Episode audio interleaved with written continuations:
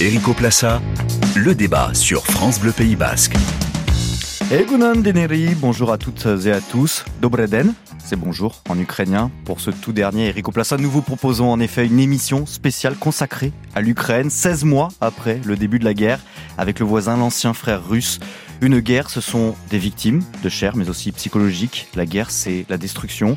La guerre, ce sont des milliers, des dizaines de milliers de personnes jetées sur les routes, qui arrivent parfois très loin de chez elles, comme ici, au Pays Basque, à plus de 3000 kilomètres. La guerre, c'est aussi la vie qui continue, la résilience, l'entraide matérialisée par les humanitaires, les bénévoles sur place ou ici. La guerre, c'est la reconstruction, la réadaptation.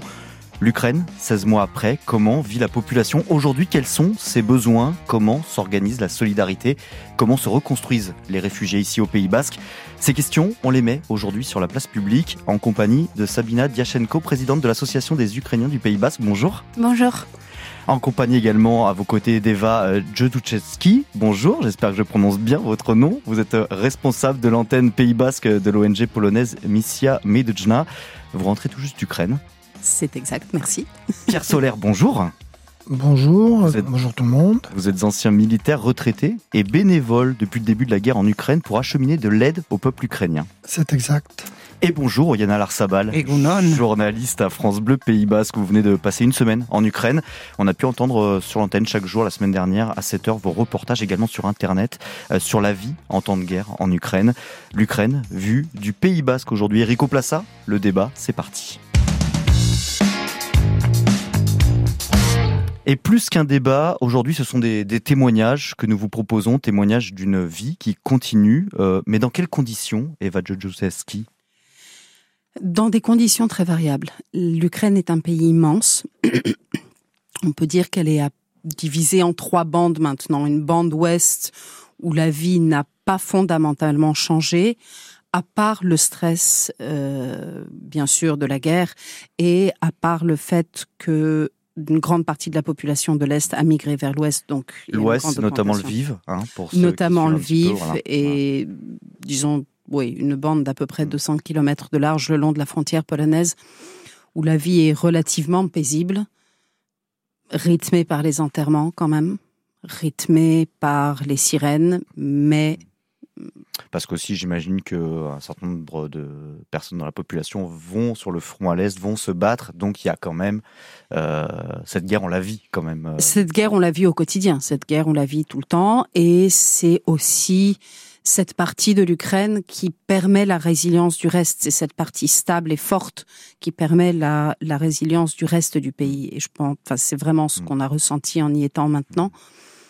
Euh, cette espèce de d'ancrage très fort qui, qui donne l'espoir au reste. Et bien entendu, tous participent, enfin, tout le monde a une participation active dans cette guerre. Et puis il y a évidemment le, front Est, c'est là où, où, on se bat, j'imagine, c'est un peu ça Le front Est qui ressemble un peu à l'enfer sur Terre. Bon, nous n'avons pas pu y aller cette semaine, j'ai eu l'occasion avant y aller. Et puis des, des volontaires de ma fondation y sont en permanence, y compris aujourd'hui. Euh, je, peux difficilement vous en dire quelque chose de précis, sauf que le quotidien est absolument terrible hmm. parce que rythmé par les bombardements, parce que rythmé par les manques, par l'approvisionnement qui n'arrive pas, par une, euh, une tension permanente et en même temps une espèce de joie et de résilience assez surprenante des personnes qui arrivent de là-bas, qui font l'aller-retour, qui sont tout le temps en mouvement et qui et qui vivent tout ça avec une intensité et une euh, une force de l'espoir qui est assez, assez surprenante. on, va en parler. Euh, Oyana Larsabal, vous étiez avec euh, Eva la semaine passée, donc, et avec sa fondation, son ONG, sur place en Ukraine. alors, vous n'êtes pas allé sur le front Est, hein, évidemment, pas se mettre en, danger soi-même. mais qu'est-ce qui vous a le plus frappé sur place, vous qui arrivez d'ici, du Pays Basque, paisible Ce qui est le moi, ce qui m'a le plus marqué, comme comme le disait Eva, c'est qu'on a été donc à l'Ouest où c'est relativement paisible, et pourtant, moi, j'ai trouvé que la violence était omniprésente. C'est-à-dire que on, voit des, des affiches 4 par 3 partout au bord des routes pour la défense nationale, mais euh, c'est on, y voit des soldats, on y voit des chars, on y voit euh, l'horreur de la guerre. Euh, on voit, euh, y, y, compris dans les boîtes de chewing-gum, quand on achète des chewing-gum, quand on va à la station-service, mais même là, on voit le Kremlin qui brûle, on voit des bombes. Euh, à Kiev, c'est des chars qui sont exposés quasiment. Euh, on en a, on a vu au moins quatre expositions différentes, et, et, cette violence qui est omniprésente en fait. Même si effectivement, alors on vit au rythme des sirènes. Euh, la première fois, ça me fait un peu bizarre quand même. Alors eux, ils ont l'habitude parce que c'est trois, quatre fois par jour, y compris la nuit. Euh, alors, il, s'y habitue finalement. La première fois que ça a sonné, nous on était sur une place en haut de Maïdan là-bas à Kiev, et, euh, et finalement il y avait un petit groupe qui a marché un peu vite pour aller dans le métro tous les autres étaient franchement paisibles, continuaient à prendre des photos sur les chars avec les enfants. Et euh, mais parce qu'en fait, ça fait partie de leur quotidien. Et, et la dame qui nous qui nous recevait, Yula, euh, elle a raconté comment. Euh, ben en fait, ça, ça l'a, si ça l'a réveillée la nuit, mais elle a ouvert un œil et elle a dit. C'est parce que c'est à toi qu'elle a dit. Eva. Oui, c'était c'était surprenant et presque amusant. Elle dit bah on ouvre un œil, on tend oreille. Si on entend des requêtes siffler, on se lève et on, va se mettre à l'abri. Sinon, on se rendort, parce qu'on peut pas se lever trois fois par nuit. Parce que se mettre à l'abri, il faut rappeler la procédure en fait. C'est que il faut deux murs de protection. Donc par rapport à une ouverture, une porte, une fenêtre, il faut un deuxième mur. Donc en général, on va dans la salle de bain ou on va dans le couloir. Ça, vous l'avez connu, euh, Sabina. Vous êtes arrivé au, début de la guerre ici, hein, mais vous étiez euh, encore en Ukraine au moment où, où, le conflit a éclaté. Vous étiez à Kharkiv, qui a été euh, une ville très touchée. Oui, exactement. Euh, j'ai passé une semaine, euh, la première semaine de la guerre à Kharkiv, et c'était euh, exactement ça. Il fallait se cacher parce qu'on a entendu euh, des missiles, le bombardement, et ça faisait vraiment peur. Malheureusement, dans mon appartement, il n'y avait pas euh, de murs parce que c'était un studio, et donc euh, on se cachait dans la salle de bain. Ce que maintenant j'ai entendu que c'est pas très c'est pas ce qu'il y a de mieux. Euh, oui, c'est pas mieux. Mais vraiment, ça fait peur. Et le long des derniers mois, voilà, en mai, en juin, il y avait beaucoup d'attaques, surtout à Kiev et euh, au centre d'Ukraine.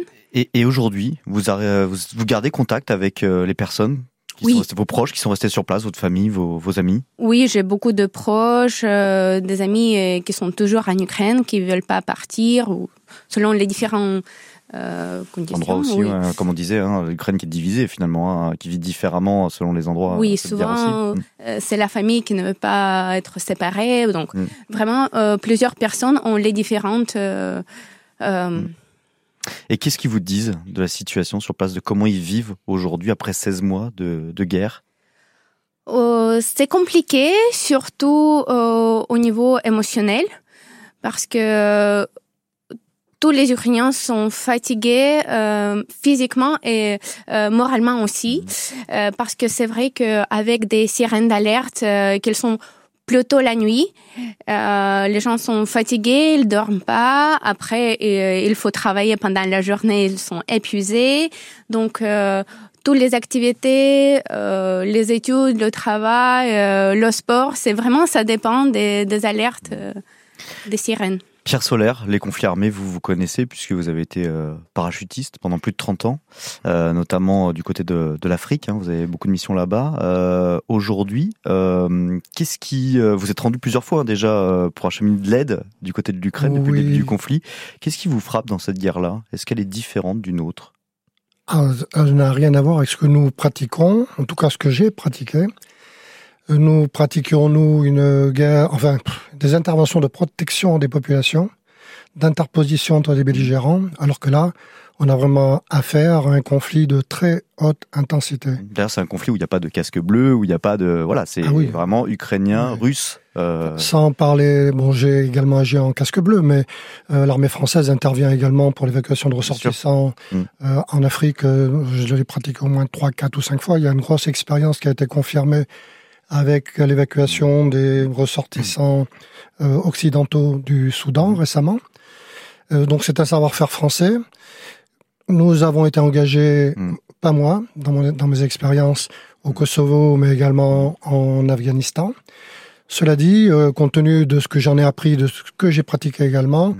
ce qui se fait en Ukraine n'a absolument rien à voir. Nous avons vraiment affaire à un conflit de très haute intensité. Ouais, avec, encore une fois, on le disait, euh, ce, cette dimension psychologique euh, pour les populations, quand une guerre dure comme ça aussi, c'est ça, ça, elle s'installe et elle s'installe dans votre vie, dans votre quotidien.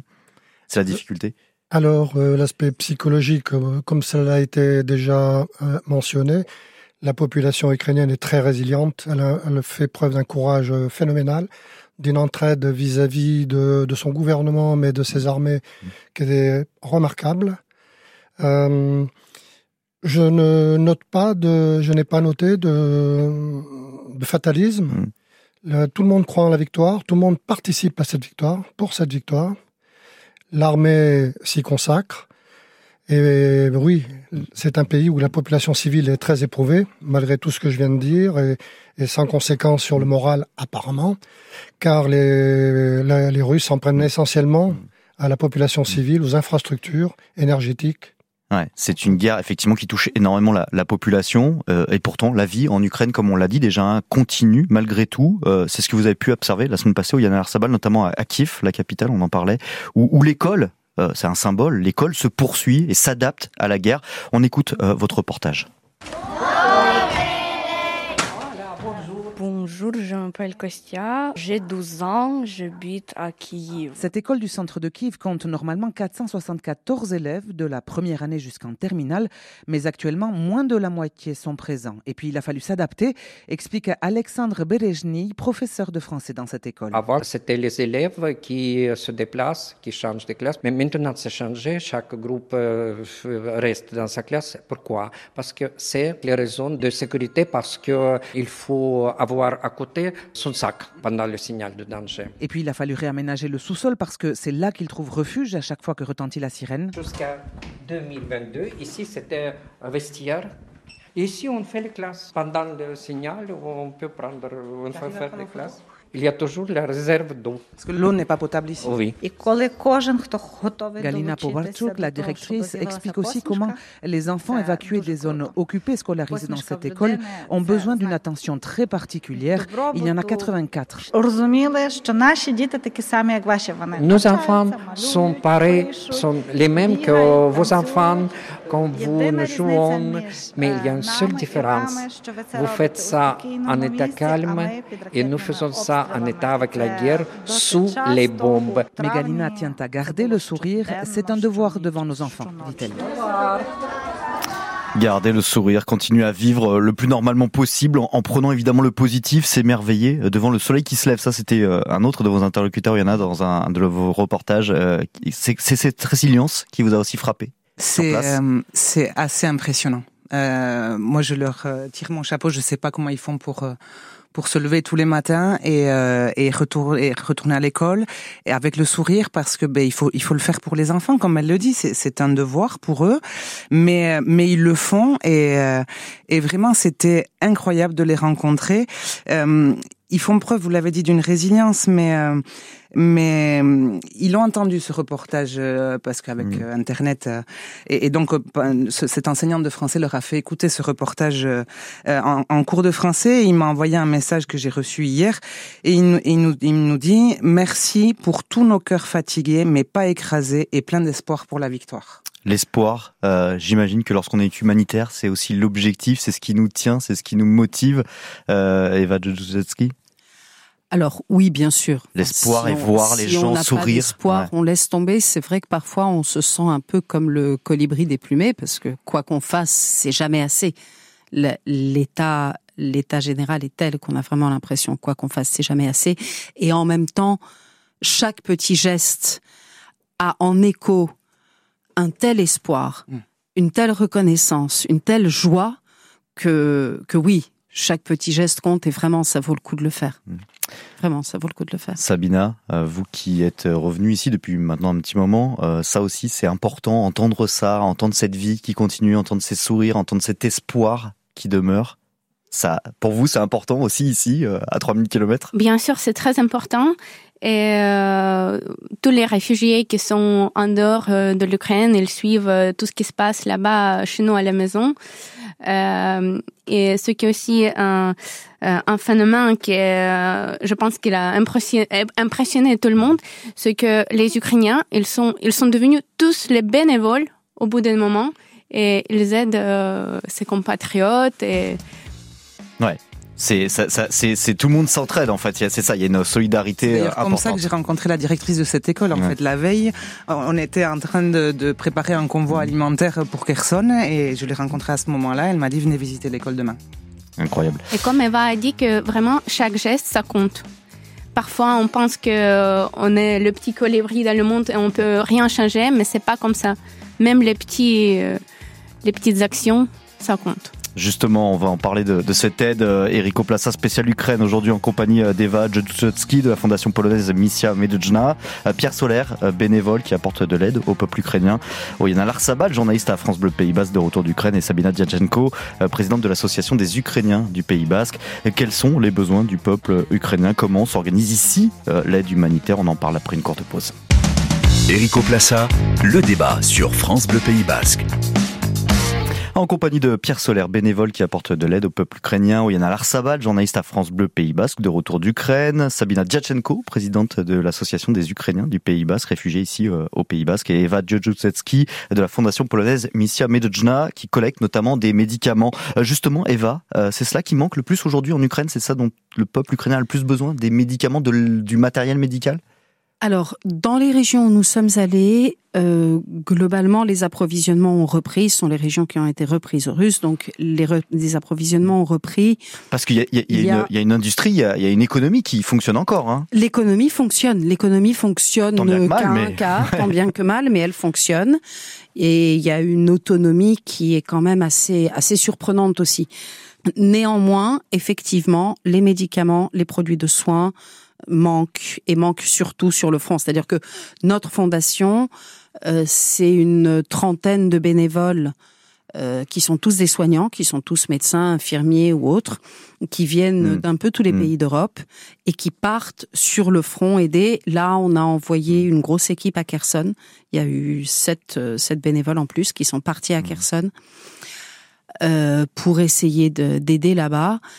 Et bien entendu, euh, sur le front, il y a des blessés. Il y a des blessés civils, il y a des blessés militaires. Euh, nous nous occupons plutôt des civils et surtout dans les petits villages, en fait, dans les régions où les grosses ONG ont du mal à aller parce que tout est très étendu. Enfin, c'est un pays immense, donc l'accès n'est pas forcément simple partout. Euh, il manque bien entendu des médicaments, des produits de soins, des orthèses, des pansements, de la gaz, enfin, tout, tout, tout ce qui sert à soigner est utile. Et puis, il y a un besoin qui nous a été signalé maintenant euh, depuis l'effondrement du barrage. Euh, c'est le besoin de produits pour les enfants en bas âge. Il n'y a plus de couches, il n'y a plus de lait maternisé, il n'y a plus de biberon, il n'y a plus de tétine, il n'y a plus rien. Donc effectivement, nous préparons avec l'AIMA un camion qui va partir le mardi 27. Pays Basque, hein, Voilà. Hmm. Donc on part le mardi 27 avec un camion chargé déjà de ce qui a été collecté. La collecte continue. Euh, je crois que vous avez tous les points de collecte sur le site de France Bleu Pays Basque, puisque Yana l'a déjà mis avant notre départ. Donc, s'il vous plaît, participez parce que s'il y a vraiment, vraiment urgence. Justement, on va en parler dans un instant de, de la participation ici euh, au, Pays Basque. Euh, Pierre Solaire, donc vous, vous êtes déjà plusieurs fois parti pour l'Ukraine. au départ, d'ailleurs, sans rien. Hein. Qu'est-ce qui vous, un retraité paisible, j'imagine, aujourd'hui au, au, Pays Basque, qu'est-ce qui vous a décidé de vous lancer dans j'ai envie de, dans cette aventure quelque part euh, de, prendre comme ça votre voiture, d'aller collecter euh, des, du matériel, des denrées et de partir apporter euh, cette aide euh, en, en, Ukraine. Vous avez dit paisible. Pas tant que ça. non, pas tant que ça. Euh, non, j'ai assisté comme tous les Occidentaux à l'invasion de l'Ukraine par la Russie face au massacre qui se perpétrait en particulier autour de Kiev. Euh, j'ai été outré, scandalisé. Et j'ai décidé d'apporter mon aide. Je me suis adressé à la mairie de Bayonne. J'ai réactualisé mon permis poids lourd. J'ai proposé mon, mes services comme, ou comme conducteur ou comme chef de convoi mmh. pour euh, livrer des biens en Ukraine. J'ai attendu un mois ou deux, il ne se passait rien. J'ai pris ma voiture et j'y suis allé. J'ai pris contact sur place. Je vous passe les détails je, mmh. avec des associations mmh. ukrainiennes. Mmh. Et avec eux, j'ai desservi tout l'est du pays, de Kharkiv à Mykolaïev, tout l'est euh, en bordure des, des zones de front, et en passant également par Zaporizhia. Euh, N'ayant plus de denrées à délivrer puisque les entrepôts étaient vides, je, suis retourné à un entrepôt en Pologne où on m'a dit sans véhicule, euh, vous ne servez plus à rien. Je suis rentré, j'ai acheté un véhicule, je suis reparti après avoir fait le plein de ce véhicule grâce à des associations qui sont très actives et généreuses euh, sur euh, Bayonne, la Croix-Rouge en particulier, l'association Emma à Salis de Béarn, le Secours catholique, le Secours populaire, la banque alimentaire et également à la SPA car il y a de gros besoins pour tous ces animaux qui ont été délaissés lors des évacuations. Hum. Euh, justement, vous en parliez hein, tous les deux, il y a, encore euh, aujourd'hui une forte mobilisation, notamment du tissu associatif ici au, Pays Basque? Alors oui, clairement oui, même si la mobilisation est variable, c'est-à-dire que en fonction des périodes et de de la vie des gens, forcément, hum. on n'a pas les mêmes le même temps à à consacrer. Mais effectivement, quand on appelle à l'aide, généralement, il y a une très très belle réaction et on arrive à remplir des camions et et y compris des entreprises, parce que du matériel médical, j'imagine aussi des fois, euh, ça peut être. Euh, Alors oui, des... il y a tout un tissu et au Pays Basque et dans les Landes d'ailleurs de d'infirmiers libéraux qui collectent chez leurs patients des, des produits de soins euh, il y a tout un tissu de d'entreprises qui donnent du matériel, enfin qui vendent du matériel médical normalement et qui du coup collectent ce qui n'est plus utile. D'une manière générale, notre système de santé est quand même d'une générosité un peu hmm. un peu immense et on nous prescrit toujours plus de choses qu'on a besoin. C'est vrai. Et on a tous dans nos placards tout un tas de trucs euh, qui sont devenus, Dieu merci, inutiles, pourvu que le hmm. reste inutile ici. Mais donc, en fait, il suffit de faire le ménage dans son placard pour pouvoir aider sans forcément avoir à débourser. Juste donner un petit peu de temps et d'attention. Et ça, c'est déjà immense, c'est merveilleux. On a vu un formidable élan de solidarité, alors au Pays Basque, pas qu'au Pays Basque, mais notamment euh, au début de ce conflit, hein, euh, qui touchait euh, les portes qui étaient en Europe, hein, au cœur de l'Europe. Aujourd'hui, vous sentez encore la population ici au Pays Basque, Sabina, concernée par ce, par ce conflit, encore aujourd'hui Oui, oui, je sens la population très concernée et chacun aide. Euh, les gens que j'ai rencontrés euh, ici, les Français, ils aident euh, chacun comment elle peut.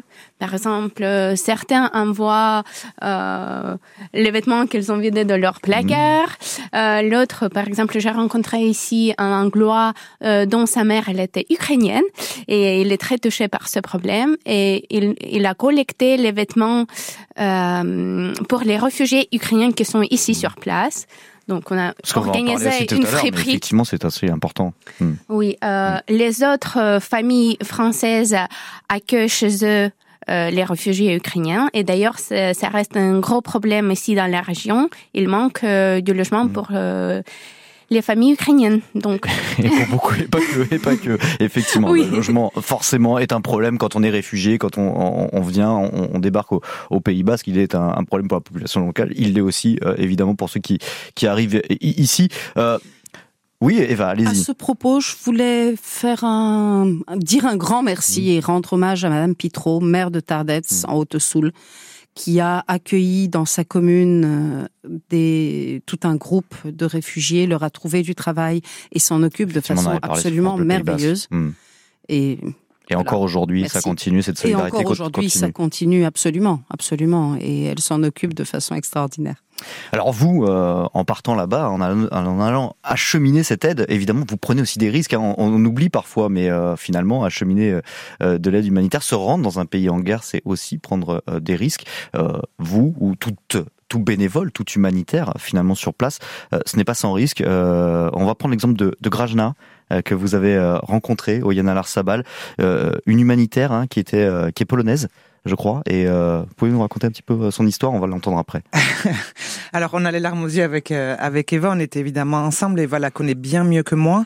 Euh, Grajna, elle est bénévole. Son conjoint est, bénévole aussi au sein de la fondation Missia Medejna. Et au départ, elle était partie pour le rejoindre un mois. Elle avait un mois de vacances. Elle voulait faire des vacances utiles.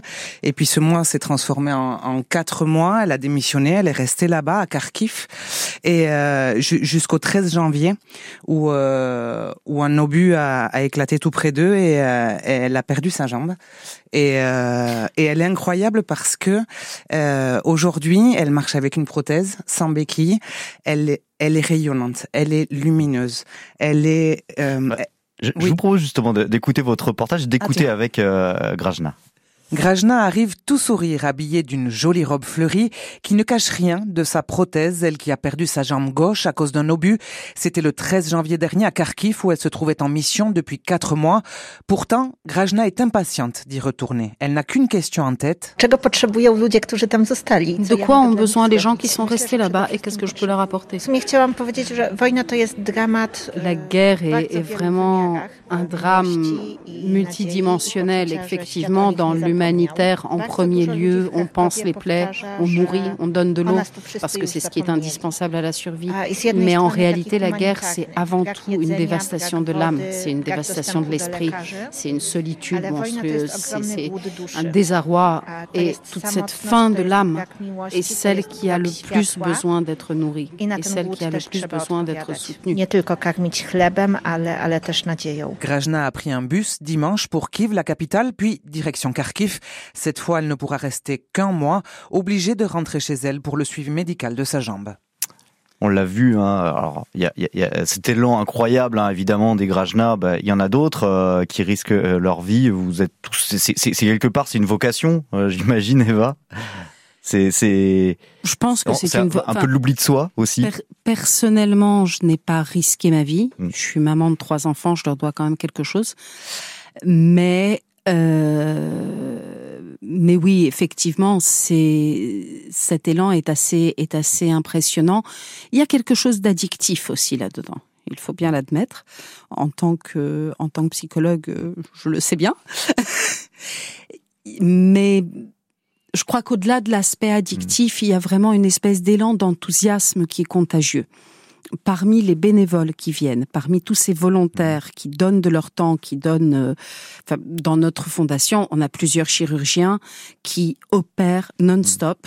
Un auquel je veux particulièrement rendre hommage mm. parce qu'il a sauvé un nombre de vies incalculables, qui s'appelle Pavel Maleta, qui est spécialiste des blessures de guerre, euh, chirurgien orthopédiste militaire. Il travaille à l'hôpital militaire de Cracovie. Mm. Les, les blessés les plus graves lui sont emmené jusqu'en Pologne. Il travaille quatre jours par semaine et les trois jours restants, il monte dans sa voiture, il prend du matériel et il part sur le front opérer.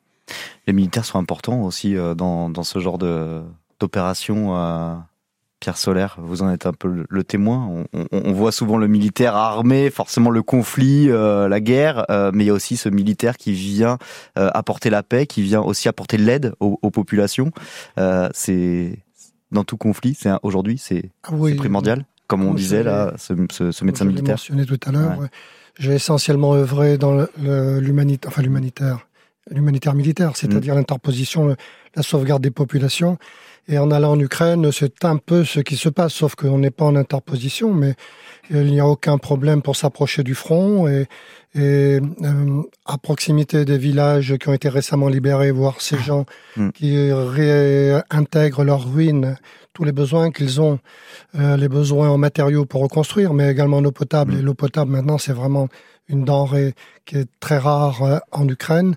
Et il est urgent d'apporter maintenant de, des produits de désinfection d'eau, des groupes de dépollution de l'eau il y a des villes comme euh, Kiev, dont vous mm. parliez tout à l'heure, sans eau potable. On n'est pas loin d'un million d'habitants. Mykolaïev, euh, 300 000 habitants, que de l'eau salée dans les tuyaux. C'est le cas de toute la bande est du pays où, où les réseaux d'eau sont détruits. Et on arrive à apporter cette aide, c'est facile parce que j'imagine que évidemment les, premières, euh, on l'a vu d'ailleurs, hein, ce qui est visé en premier, c'est aussi les voies de communication, hein, donc les, routes notamment. Euh, euh, cette aide humanitaire, comment elle s'achemine jusque jusque en Ukraine, jusque dans ce pays en guerre? Alors au début du conflit, les voies de communication étaient relativement épargnées on suppose que parce que les Russes pensaient pouvoir envahir le pays très vite et avoir besoin de ces voies de communication. Donc maintenant ils pratiquent vraiment la politique de la terre brûlée. Donc euh, là où ils sont passés, c'est la dévastation totale et absolue. Euh, c'est compliqué bien sûr. Bon, on zigzague un peu entre les trous. Les routes sont dans des états parfois surprenants, euh, mais mais on y arrive on y arrive. Effectivement, il y a des zones où les humanitaires risquent vraiment leur vie. Il y a une période où, le, où les convois humanitaires étaient systématiquement visés. Donc quand il y avait des alertes, on nous disait, vous vous garez sous les arbres, tout feu éteint, téléphone éteint, euh, silence radio, et on attend que ça passe. C'est un peu stressant. Mais Maintenant un peu moins. Enfin, je ne sais pas très bien pourquoi, mais effectivement, les convois humanitaires arrivent à mieux circuler maintenant. Se sont organisés différemment. On a des petits, euh, hmm. des petits véhicules, des petits fourgons qui passent un peu plus inaperçus. Et ça arrive sur place, et, ça arrive sur place. Je voulais juste préciser, euh, euh, en fait, le GPS est nécessaire parce qu'au début de la guerre, en fait, les Ukrainiens ont enlevé tous les panneaux routiers hmm. pour que les Russes ne puissent pas se repérer. Et tous les panneaux n'ont pas été remis. Donc du coup, euh, le, GPS est vraiment nécessaire là-bas. Euh, heureusement, il y a des innovations technologiques importantes, euh, y compris en, zone de conflit. Erico Plassa, consacré à l'Ukraine, on va parler dans un instant des réfugiés aussi ici au, Pays Basque, en compagnie d'Oyana Sabal, journaliste à France Bleu Pays Basque, de retour d'Ukraine, Sabina Diachenko, présidente de l'Association des Ukrainiens du Pays Basque, Eva Djedouchowski de la Fondation polonaise Missia Medejna, et qui collecte notamment des, médicaments, comme on vient d'en parler, et Pierre Solaire, également bénévole. Erico Plassa, le débat sur France Bleu Pays Basque. On parle aujourd'hui euh, des Ukrainiens qui ont trouvé refuge euh, ici au Pays Basque, notamment en compagnie de Sabina Djachenko, présidente de l'Association des Ukrainiens du Pays Basque, euh, Eva Djudjutski, responsable de l'antenne locale de la fondation polonaise Missia Medechna, Pierre Solaire, sorti de sa retraite pour venir en aide au peuple ukrainien, et Oyana Larsabal, journaliste à, France Bleu Pays Basque. on, entendait tout à l'heure dans le témoignage de Grajna, hein, cet humanitaire, ce côté dans cette guerre euh, ce côté psychologique.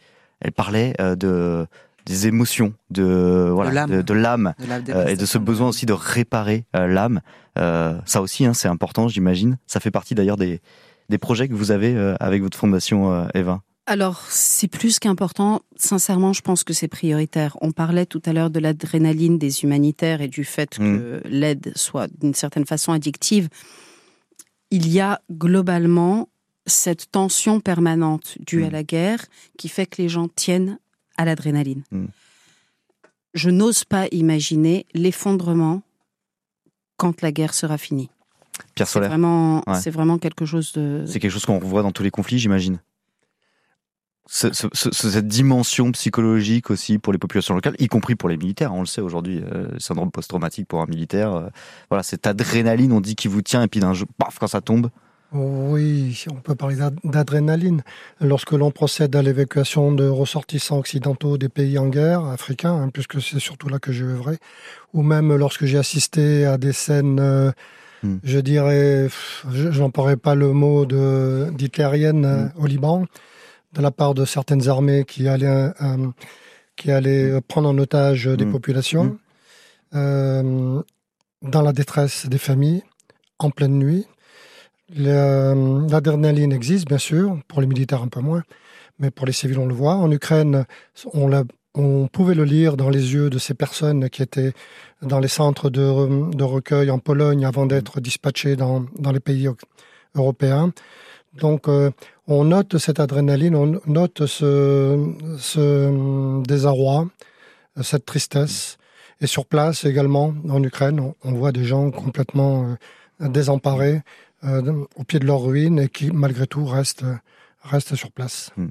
Sabina, euh, justement, l'impact psychologique aussi pour vous. Vous étiez sur place, vous êtes arrivé ici, ça a été, euh, il y a eu un contre-coup. Ah, je voudrais dire que même pour les Ukrainiens, tout au début, c'était très, très imprévu. Mmh, et on n'attendait pas que mmh. la guerre euh, sera de telle façon qu'elle est en ce moment. Oui, on n'y croyait pas du tout. Et c'est sûr que pour tout le monde, c'était le choc. Mmh. Et même euh, quand je suis arrivée ici, bon, on est ici au calme, au chaud, disons comme ça, mais ça reste quand même au niveau psychologique, c'est très dur.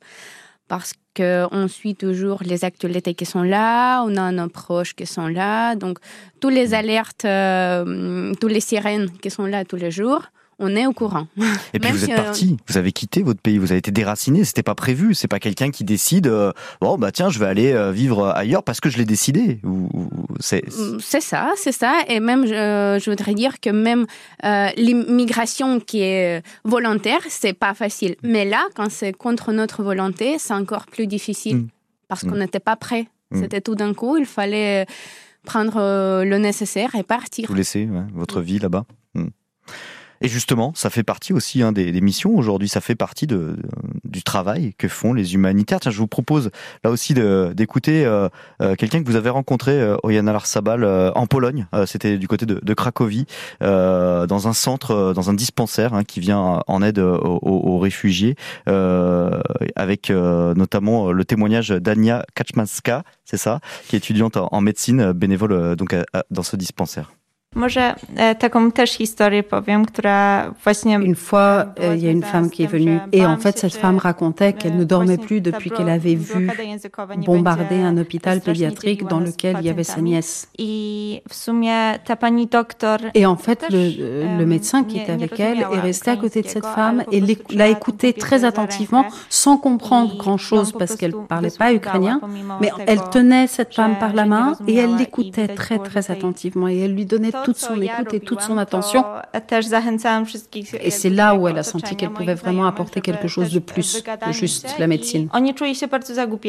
On y pense déjà à ça, reconstruire parler, la dimension psychologique, vous le disiez, vous êtes euh, psychologue vous-même. Alors, la dimension psychologique, et je vous avoue que j'étais époustouflée par euh, l'avancement de ce qui se passe là-bas, mhm. qui est tout à fait inconcevable chez nous de créer des centres de soins qui soient en même temps de la rééducation physique et psychologique c'est absolument indispensable. On évalue qu'aujourd'hui, dans les territoires qui ont été libérés des Russes, mmh. plus de 80% de la population est en état de stress post-traumatique.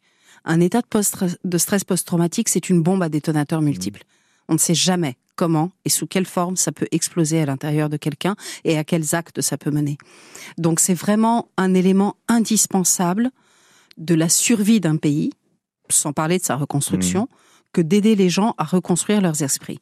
Et nous avons été à Kiev à une réunion qui était initiée par le président de ma fondation, mais qui a réuni une quarantaine de personnes de différents horizons pour mettre en place un réseau qui travaille dans toute l'Ukraine sur cette reconstruction psychologique par l'intermédiaire de formation de toute personne qui soit en, en contact avec le public. Les instituteurs, les dentistes, les médecins, les employés de mairie, mmh. les prêtres euh, de différentes confessions. En fait, ce, ce programme est ouvert à tous ceux qui veulent se former à être capable de distinguer un stress post-traumatique et de soutenir et aiguiller la personne chez qui il le distingue vers des spécialistes qui vont pouvoir l'aider. Et en même temps, il y a un grand programme de formation nationale de tous les psychologues, vraiment spécifiquement sur cette problématique qui nécessite des outils bien particuliers. Les techniques de psychologie classique mm. ne sont pas du tout adaptées au stress post-traumatique. Elles ont tendance mm. à faire remonter les émotions et à garder la personne bloquée avec. Donc il y a, vraiment d'autres d'autres moyens à utiliser et ces moyens ont besoin d'être enseignés. Sur place, mais aussi pour les réfugiés, euh, Sabina, vous l'avez eu, cette écoute? Ce, ce, suivi ou pas? Vous n'avez peut-être pas senti la nécessité, mais c'est peut-être le cas de, de, gens avec qui vous êtes en contact, parce que vous êtes en contact avec euh, la diaspora, enfin, les réfugiés aujourd'hui euh, qui sont installés, notamment ici au Pays Basque Oui, oui, nous sommes en contact. Nous avons, dans notre communauté des Ukrainiens, il y a à peu près 200 personnes bon, qui sont toujours en contact. Nous avons le chat euh, mmh. Euh, sur le Telegram, c'est une mmh. sorte de, comme WhatsApp. Et euh, c'est vrai que on essaie de s'organiser pour un pique-nique ou par exemple demain il y aura euh, la séance mmh. exceptionnelle du dessin animé ukrainien qui s'appelle Le Royaume de Naya. qu'on a organisé ensemble avec le cinéma La Talente de Bayonne. Et donc, euh, il sera en version ukrainienne avec des sous-titres français. Et c'est le moment vraiment de rassemblement, de, euh, de se sentir unis. C'est pas le fait qu'on s'amuse ici euh, ou euh, la guerre continue en Ukraine. Non, c'est pas du tout. C'est cette solidarité, ces racines aussi qui sont importantes, oui, puisque quelque part vous êtes déraciné en, en, partant d'Ukraine. Euh, c'est ça. En plus, comme c'est le dessin animé ukrainien, basé sur le, mhm. la mythologie ukrainienne, donc c'est mhm. vraiment un bon prétexte de se voir ensemble. Et c'est ce qui euh, soigne euh, notre notre âme. Et comment se passe aujourd'hui justement votre votre intégration ici au Pays Basque que vous êtes installé depuis maintenant plus d'un an, hein, donc on parle vraiment d'adaptation. c'est facile? Euh, ça, euh, ça dépend des personnes, ça dépend des personnes, bien sûr. Et c'est pour ça euh, j'ai créé euh, mon association, euh, surtout pour aider euh, les autres gens, les autres réfugiés de s'intégrer ici. par exemple, dans ce chat, on, on discute les sujets de l'intégration, mm. on échange les contacts de dentistes ou des cours de français, etc. c'est pas évident pour tout le monde. Par exemple, pour les personnes plus âgées, c'est plus compliqué d'apprendre le français, euh, de faire les... Et, l'accueil de la population locale, le regard aussi de la population ah, locale. L'accueil est vraiment très chaleureux. Euh, par, les euh, par les familles françaises qui accueillent les gens chez eux, comme j'avais déjà dit, par les organismes. Il y a des problèmes de logement, mais heureusement, il y a. Il y a oui, heureusement qu'il y a des gens, oui, qui accueillent. après, les organismes, les associations locales ici, euh, vraiment, on sent beaucoup ce soutien. Hmm. Une entraide qui est indispensable. Euh, ne pas oublier les, réfugiés, euh, ça c'est aussi important, Pierre Solaire, dans, un conflit. Oui, bien sûr. je, ne, je n'ai pas vécu le, la vie des réfugiés hmm. dans le Pays hmm. Basque, mais en revanche, je peux parler d'Eric, un infirmier bayonnais, qui régulièrement se rend en Ukraine et participe à des séances de soins aux gens post-traumatisés. Il y retourne euh, au mois de septembre pour une durée de six mois, où il s'occupera mm. donc euh, des militaires, mm. des personnes âgées, des enfants. Mm. Euh, la plupart du temps, ce sont les militaires, bien sûr, reviennent du front, mais toutes ces personnes âgées, les enfants, viennent également des, zones de l'Est qui ont été évacuées. Et vous, vous y retournez bientôt? Là-bas? Ah, en Ukraine? Moi, j'y retourne, oui, bien sûr, fin août, début septembre. Ma mission, la mission que je me suis fixée, car il y en a toujours une, c'est justement l'accès à l'eau potable par euh, deux biais. Le premier, c'est euh, l'apport de groupes de, de pollution de mm. l'eau. Je suis en contact mm. avec Pompiers Solidaires mm. et également une ONG française qui peut financer l'accès à l'eau dans des villes comme Mykolaïev et la région de l'Est. Et vous, Eva aussi, euh, évidemment, l'association, votre fondation est, est sur place, mais vous, vous allez y retourner? Ah, Bien sûr que je vais y retourner. Oui, oui. Je, je, je, vais certainement y retourner au mois d'août. Euh, mm. cette fois-ci un peu plus mm. près du front. Euh, à propos des réfugiés, euh, j'avais déjà cette idée avant de partir, mais je n'ai pas pu la mettre en pratique et j'ai bien l'intention de le faire maintenant. Je ne sais pas du tout encore comment, mais toutes bonnes volontés sont bienvenues. C'est d'essayer de mettre en place ici aussi un système d'aide et de soins vraiment spécifique pour ces problématiques-là. Pas seulement pour les réfugiés ukrainiens d'ailleurs, parce qu'on parle des réfugiés ukrainiens, mais on a beaucoup d'autres réfugiés qui ont vécu des traumatismes épouvantables également. Tout à fait. Et, l'idée, c'est de se dire que si on veut que ces gens mm. vivent paisiblement chez nous, on a besoin de les aider à gérer ces traumatismes de manière à ce qu'ils ne les débordent pas. Nouvelle mission donc aussi importante, hein. évidemment l'aide sur place, mais l'aide aussi ici aux, réfugiés, quels qu'ils soient d'ailleurs. Euh, merci à tous les quatre d'avoir répondu à notre invitation, euh, pris euh, de votre temps pour, pour témoigner. C'est déjà la fin de, cette émission. Eva Joduchecki, responsable de l'antenne locale de la Fondation polonaise Missia Medejna. Pierre Solaire, bénévole, ancien militaire pendant plus de 30 ans. Un parcours que vous racontez d'ailleurs dans un livre, hein, on va le signaler, Voyage et aventure d'un parachutiste. et Sabina Djachenko, merci à vous, présidente de l'association des Ukrainiens du Pays Basque. Peut-être l'espoir de retourner bientôt euh, dans votre pays, évidemment Oui, j'ai de l'espoir, euh, même si ce n'est pas encore prévu, mais je, euh, je garde toujours mm. cet espoir. Cet espoir. Merci Yana Sabal, journaliste à France Bleu Pays Basque, qui nous a fait suivre euh, donc votre parcours euh, que vous pouvez retrouver d'ailleurs sur notre site internet francebleu.fr Pays Basque. Merci également à toutes celles et ceux et tous ceux, oui, qui se sont succédés, ont débattu, nous ont éclairés dans cette émission pendant cinq saisons. Euh, merci à vous, chères auditrices et auditeurs, de nous avoir suivis. Merci à toutes celles et tous ceux qui ont contribué à faire d'Erico Plaza ce qu'elle est devenue. C'était la dernière aujourd'hui. Merci à Adrien Célarier qui l'a réalisé et tous les techniciens qui l'ont mise en onde semaine après semaine depuis cinq ans. Plaza, la dernière spéciale Ukraine, comme toutes celles qui l'ont précédée, est à retrouver sur notre site internet francebleu.fr Pays Basque. Place la semaine prochaine à une spéciale Tour de France depuis Bilbao. Beau week-end et bel été à toutes et à tous. Et Cocharté. Erico Plaza, le débat sur France Bleu Pays Basque.